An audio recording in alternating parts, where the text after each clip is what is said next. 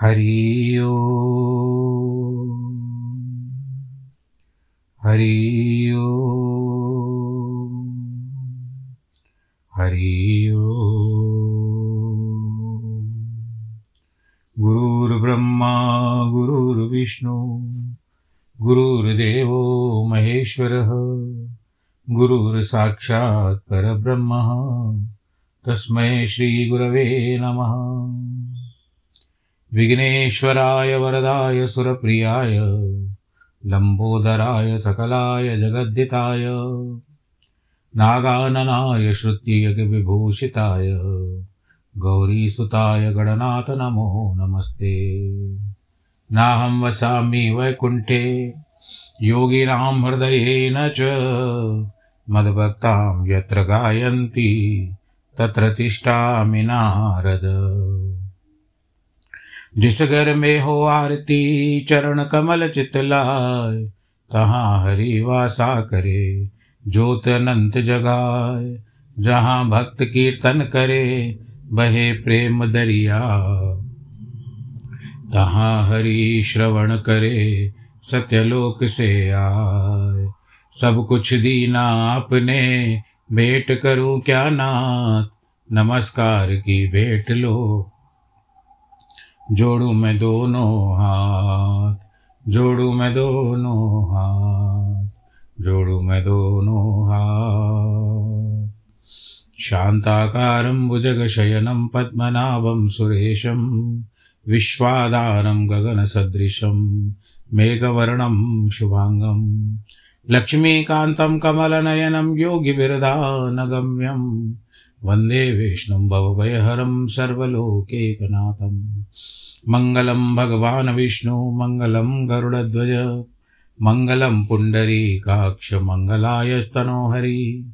सर्वमङ्गलमाङ्गल्ये शिवे सर्वार्थसाधिके, शरण्ये त्र्यम्बके गौरी नारायणी नमोऽस्तु ते।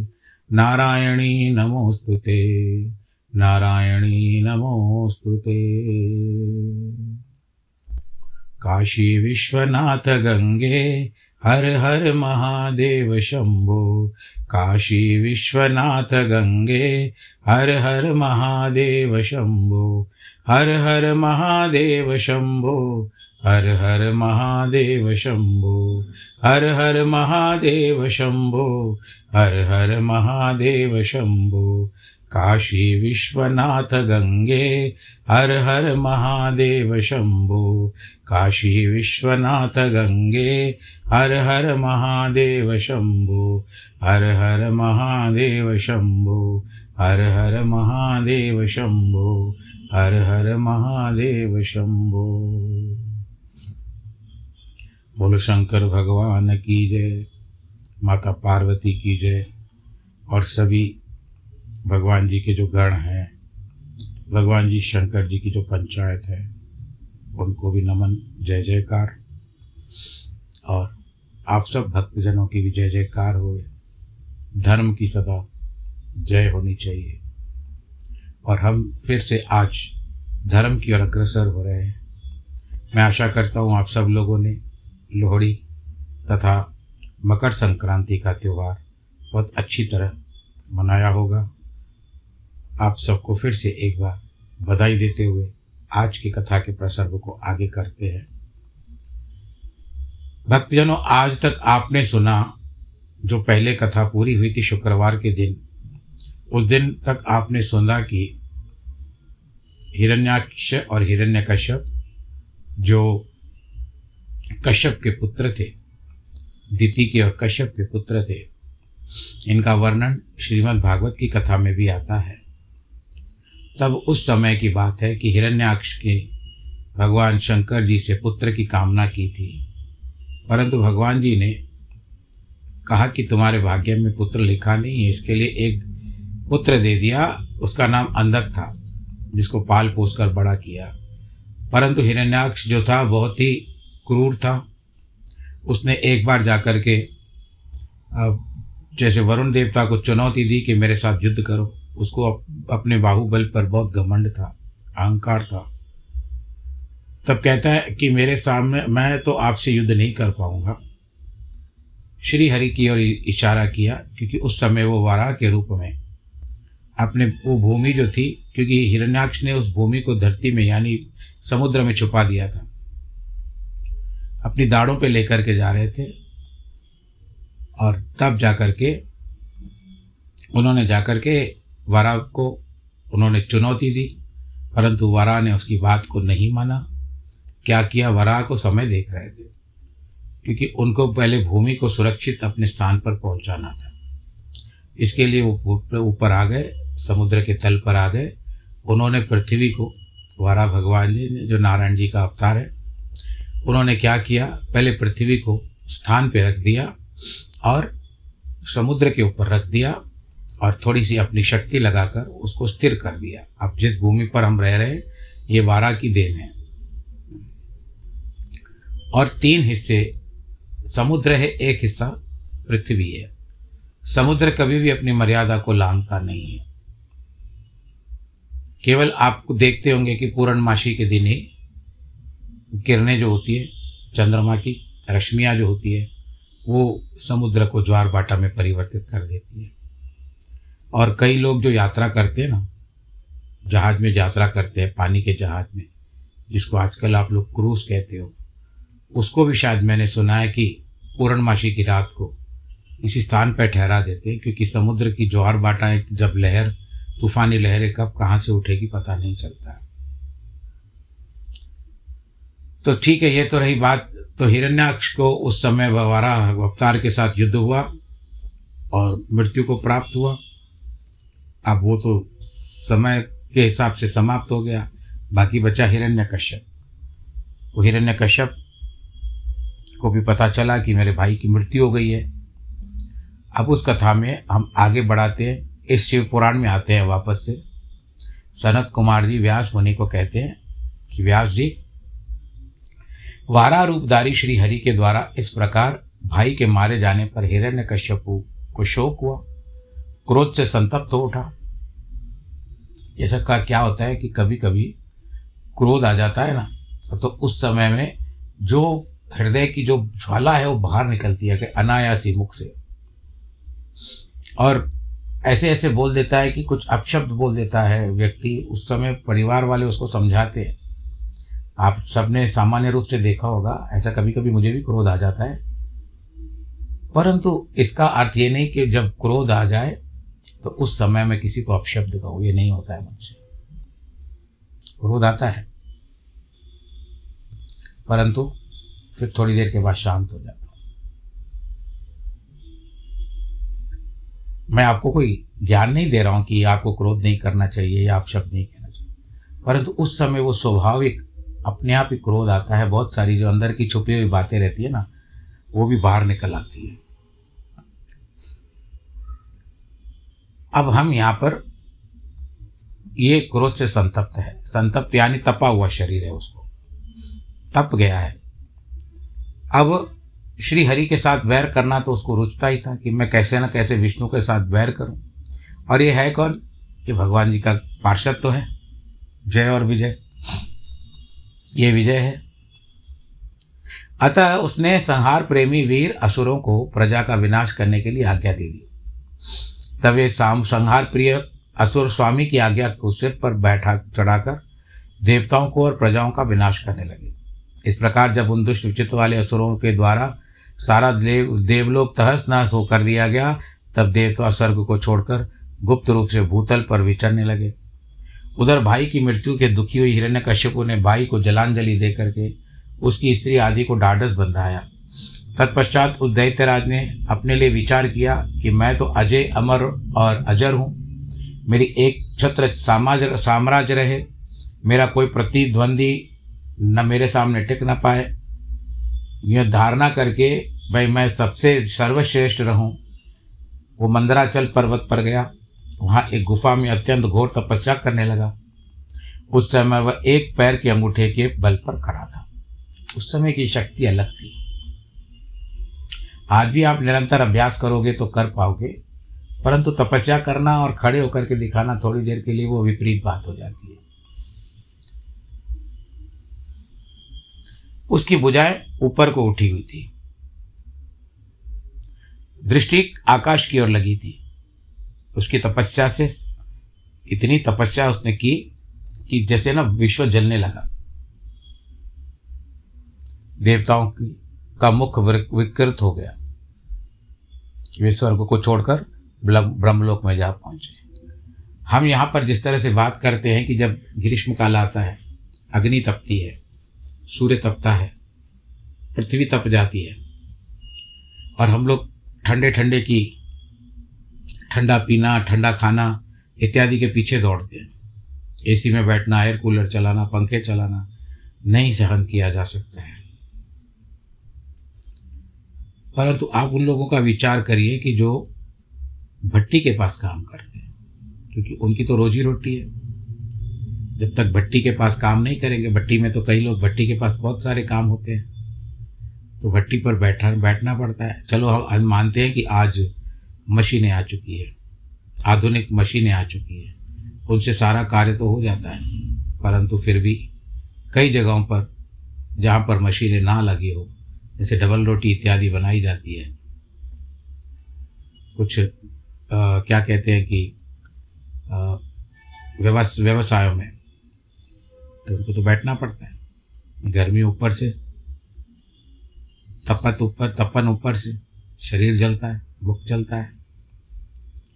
परंतु क्योंकि अभी उनका व्यवसाय हो चुका है, उनको आदत पड़ चुकी है, बैठ जाते हैं।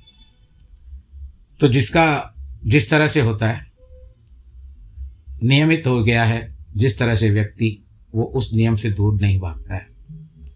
तो आज की कथा को मैं उन जो भट्टी वाले हैं ना भाई, भगवान उनको कोई सदमार्ग दिखाए, उनको आशीर्वाद प्रदान करे सहन शक्ति और दे। अब कुछ समय पहले तो आपको ये भी पता होगा कि रेल इंजन चलती थी कोयले वाली। और ड्राइवर जो था, वो कोयले डालता जाता था और इंजन की गति बढ़ती जाती थी। काली होती थी रेलवे इंजन, पुरानी आप लोगों को भी याद होगी। हम तो बड़े आनंद के साथ अपनी रिजर्वेशन सीट पर बैठ करके बच्चे थे उस टाइम पे हम लोग भी। खुश होते थे हम गाड़ी में जा रहे हैं छुक छुक गाड़ी में जा रहे हैं छुक छुक गाड़ी में जा रहे हैं सबको बोलते थे। परंतु ड्राइवर जो था वो चलाने वाला वह जो चालक होता है इंजन चालक होता है गाड़ी का। आपको ये भी बता दूँ कि रेलगाड़ी को आप लोगों को कई को पता होगा कि हिंदी में लोह पथ गामनी कहते हैं। लोह पथ का मतलब जो रो, रो जो रास्ता बना हुआ है लोहे का बना हुआ है। तो उसके लिए लोह पथ गामिनी, चलने वाली उसके ऊपर, गमन करने वाली। तो लो पथगामिनी में वो इंजन ड्राइवर बैठा हुआ, कोयले डालता जाता और अपना मुख पसीने से पोसता जाता था।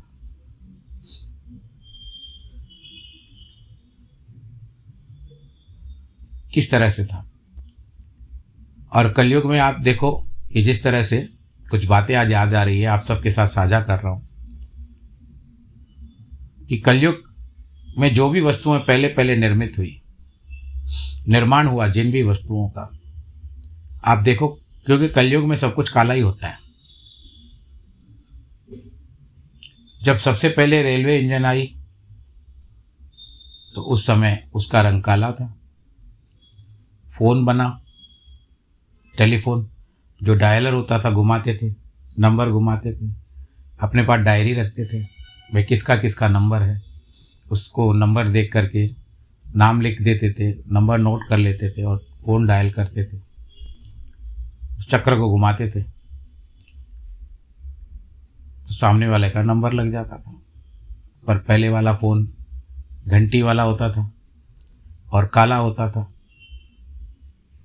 बाद में रंग बिरंगी आ गए। दुनिया जैसे जैसे रंग बिरंगी होती गई काले रंग को छोड़ दिया, रंग बिरंगी दुनिया में हो गई।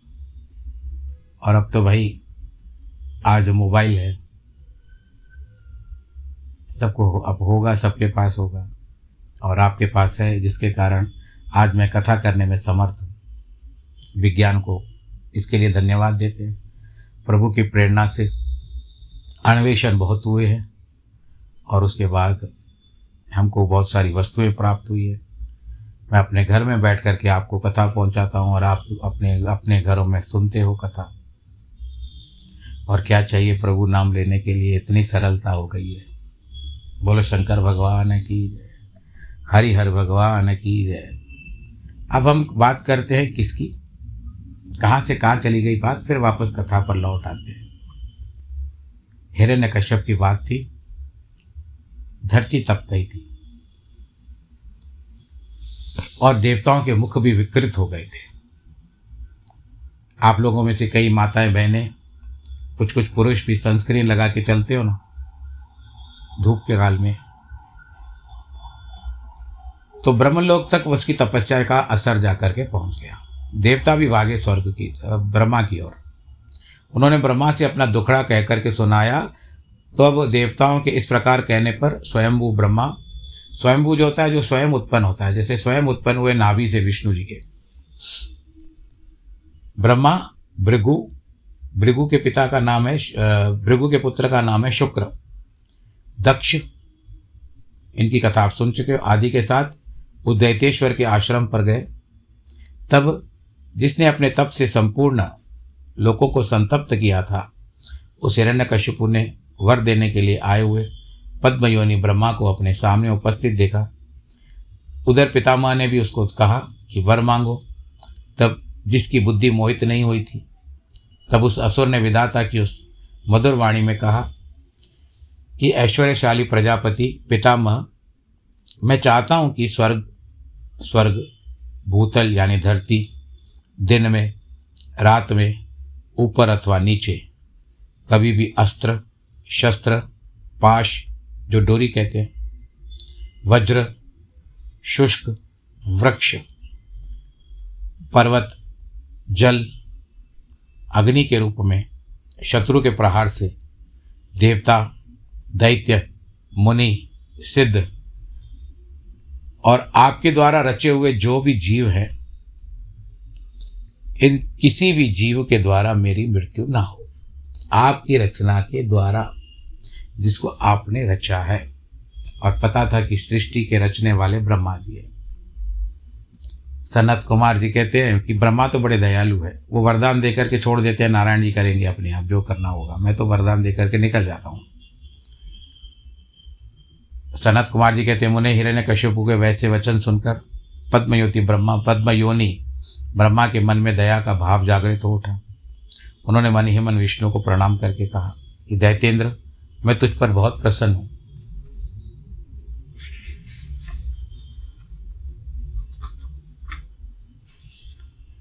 अतः तुझे सारी वस्तुएँ प्राप्त होगी। तूने जैसा वरदान मांगा है वैसे ही होगा। पहले तो ये भी उसने कहा कि मैं अमर हो जाऊँ। मेरी कभी भी मृत्यु न हो। कहते, ये वरदान मैं तुम्हें नहीं दे सकता, क्योंकि मृत्यु मेरी भी है। भले मैं संसार का रचयिता हूँ, संसार की रचना करने वाला हूँ, परंतु मृत्यु मेरी भी होती है। इसके लिए मैं वो तुझे वरदान नहीं दे सकता। तब उसके बाद हिरण्याक्ष हिरण्य कश्यप ने ये वरदान मांगा था। तो भगवान जी, ब्रह्मा जी कहते हैं कि तूने छियानवे हज़ार वर्षों तक तप किया है। यानी एक लाख से चार वर्ष कम।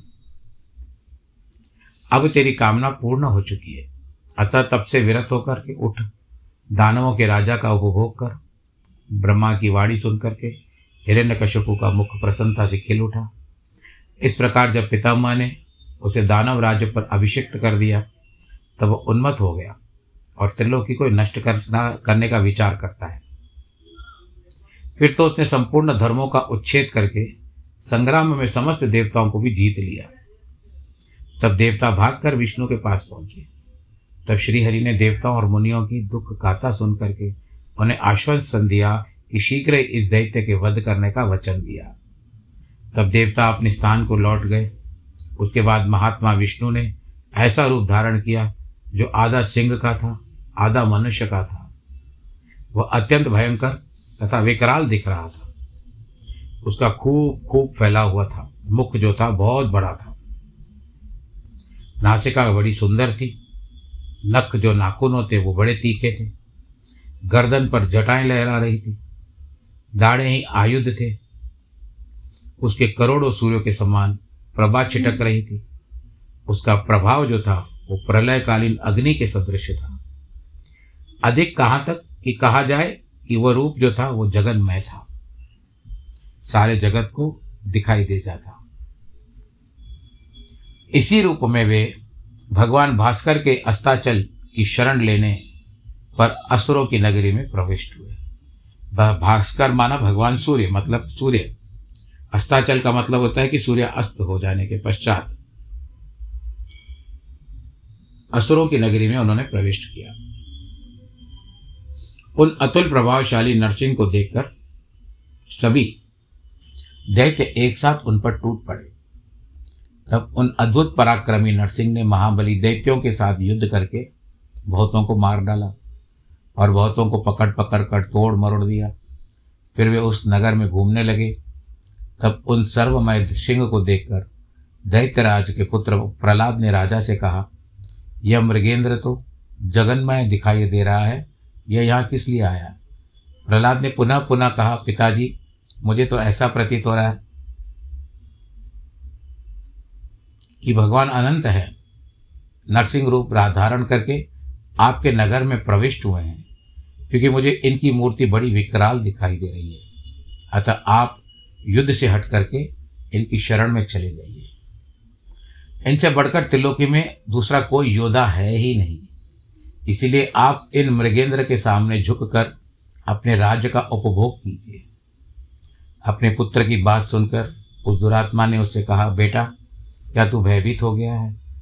अपने पुत्र से यूँ कह करके दैत्यों के अधिपति राजा हिरण्य हिरण्यकश्यपु ने महाबली दैत्यों को आज्ञा देते हुए कहा कि वीरो, तुम लोग इस बेडोल प्रकुटी भ्रकुटी और नेत्र वाले सिंह को पकड़ लो।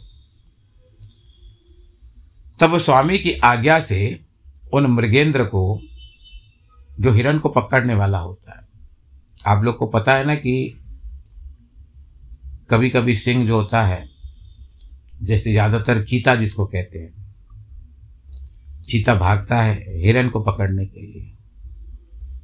उसमें ऐसे अनुमान लगाया जाता है कि हिरण की दौड़ या हिरण की छलांग और चीते की छलांग में अंतर जो बताया जाता है, उसमें हिरण जो होता है, उसकी छलांग बहुत ज़्यादा होती है। वो खूब ज़ोर से दौड़ता है। उसको बाघ पकड़ नहीं सकता। परंतु फिर भी बाघ पकड़ लेता है। उसका कारण है जो मृग होता है, जो हिरण होता है ना, उसके मन में जो डर समाया हुआ रहता है, इसके लिए वो बार बार पीछे की ओर मुड़ करके देखता है कि कहीं मेरे समीप तो नहीं आ गया है, कहीं मेरे समीप तो नहीं आ गया है। इस तरह से दौड़ते दौड़ते बार बार पीछे मुड़ के देखने के कारण उस मृग की जो छलांगे होती है, गति होती है, वो धीमी पड़ जाती है।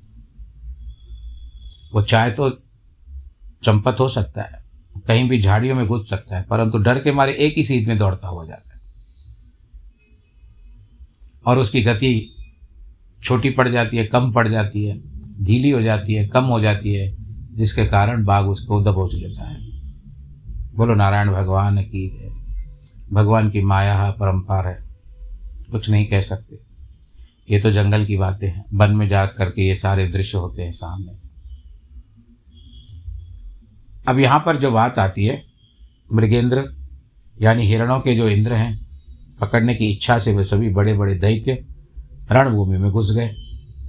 परंतु जैसे रूप की अभिलाषा से अग्नि में प्रवेश करने वाली पतंगे जल बुनकर भूल जाते हैं।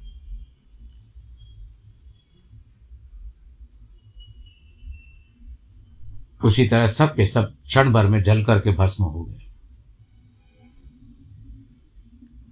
दैत्यों के धग्ध हो जाने पर वह दैत्यराज संपूर्ण शस्त्र, अस्त्र, शक्ति सृष्टि, पाश, अंकुश, पावक आदि से उन मृगेंद्र के साथ लोहा लेता ही रहा। इस प्रकार बहुत काल तक भयानक युद्ध हुआ। तब का बहुत समय तक युद्ध होता रहा होता रहा होता रहा। अंत में नरसिंह ने वज्र के समान कठोर अपनी अनेकों भुजाओं से उस दैत्य को आखिर पकड़ ही लिया। बोलो, नरसिंह भगवान की जय। उसे अपने जटाओं पर जा, क्षमा जानुओं पर लिटा करके, घुटनों पर, दानवों के मर्म को विदीर्ण करने वाले नखांकुरों के साथ उसकी छाती चीर डाली तथा तो खून से लथपथ हुए उसके हृदय कमल को निकाल दिया। फिर तो उसी क्षण उसके जो प्राण थे, वो पखेरु रूप से उड़ गए। पखेरु क्यों कहते हैं? जैसे पक्षी उड़ जाता है, वैसे प्राण भी उसी तरह से उड़ जाते हैं। तब भगवान नरसिंह ने बारंबार आघात से जिसके सारे अंग चूर चूर कर दिए थे, उस काष्ठभूत दैत्य को छोड़ दिया। उस समय उस देव शत्रु के मारे जाने पर उन्हें बड़ी प्रसन्नता भी हुई। उसी अवसर पर प्रहलाद जी ने आकर के उनके सर, चरणों में अपना सिर झुकाया। कथा बहुत विस्तृत से विस्तार से श्रीमद् भागवत में लिखी हुई है, सप्तम स्कंद में। तब अद्भुत पराक्रमी विष्णु ने प्रहलाद को बुलाकर उन्हें दैत्यों के राज्य पर अभिषिक्त कर दिया और स्वयं अति अतिकृत गति को प्राप्त हो गए। अर्थात अंतर ध्यान हो गए। उसके बाद पितामह आदि समस्त सुरेश्वर प्रसन्न थे। अपना कार्य सिद्ध करने वाले पूजनीय भगवान विष्णु को उसी दिशा में प्रणाम किया अपने अपने धाम को चले गए। जिस दिशा में भगवान विष्णु अंतर ध्यान हुए थे, वहाँ पर सबने उनको प्रणाम किया। हे विप्रवर, प्रसंगवश मैंने रुद्र से अंधक की उत्पत्ति बताई। बारह से हिरण्य कश्यपु की मृत्यु, नरसिंह के हाथों से उसके भाई का विनाश और प्रहलाद की राज्य प्राप्ति का वर्णन किया। हे द्विजश्रेष्ठ अब मैं शिव की कृपा से प्राप्त हुए अंधक के प्रभाव का शंकर जी के साथ उसके युद्ध के विषय के पीछे इस प्रकार उसे महेश के गणाध्यक्ष के पद की प्राप्ति हुई है। इस कथा का वर्णन करता हूँ। भाइयों के उपालंब से अब जो कथा आएगी वो कल की कथा में प्रसंग आएगा कि किस तरह से हर एक जो आता है अपने अपने समय पर कथा के वर्णन में आता है और जैसे समय होता है तो वो अपने अपने जो एक चरित्र हैं, ये भी एक प्रकार के। चरित्र आते हैं और अपना जब कार्य हो जाता है, उस चरित्र को ख़त्म किया जाता है और फिर नया चरित्र आ जाता है। कैरेक्टर जिसको आप कहते हो। अब यहाँ पर आपने इतने दैत्यों का वर्णन सुना, जिनकी मृत्यु हो गई। अब आगे भी बहुत सारे दैत्य हैं, कथा का वर्णन है। ये कथा तो चलती रहेगी। आप सब लोग भी बड़े प्रेम के साथ सुनते हो, आनंद के साथ सुनते हो। परंतु आज की कथा का प्रसंग लगभग अभी समाप्ति होने वाला है। बस केवल आपको यह कहना चाहता हूँ कि इस सप्ताह मैं आपको बार बार याद कराऊँगा कि इस सप्ताह की मेरी कथा आखिरी है, यानी इस सप्ताह की कथा आखिरी है। शुक्रवार तक मेरी कथा होगी, और उसके बाद आप जानते हैं कि मैं थोड़ा व्यस्त हो जाऊँगा, भागवत की व्यवस्था है। भले समिति रखवा रही है, नमो नारायण भागवत सप्ताह समिति है। उसमें बहुत सारी व्यवस्थाएँ होती है। क्योंकि ऐसे हँसी मज़ाक नहीं है, श्रीमद् भागवत का इतने बड़े पैमाने पर करना। तो हर एक बात का देखा जाएगा।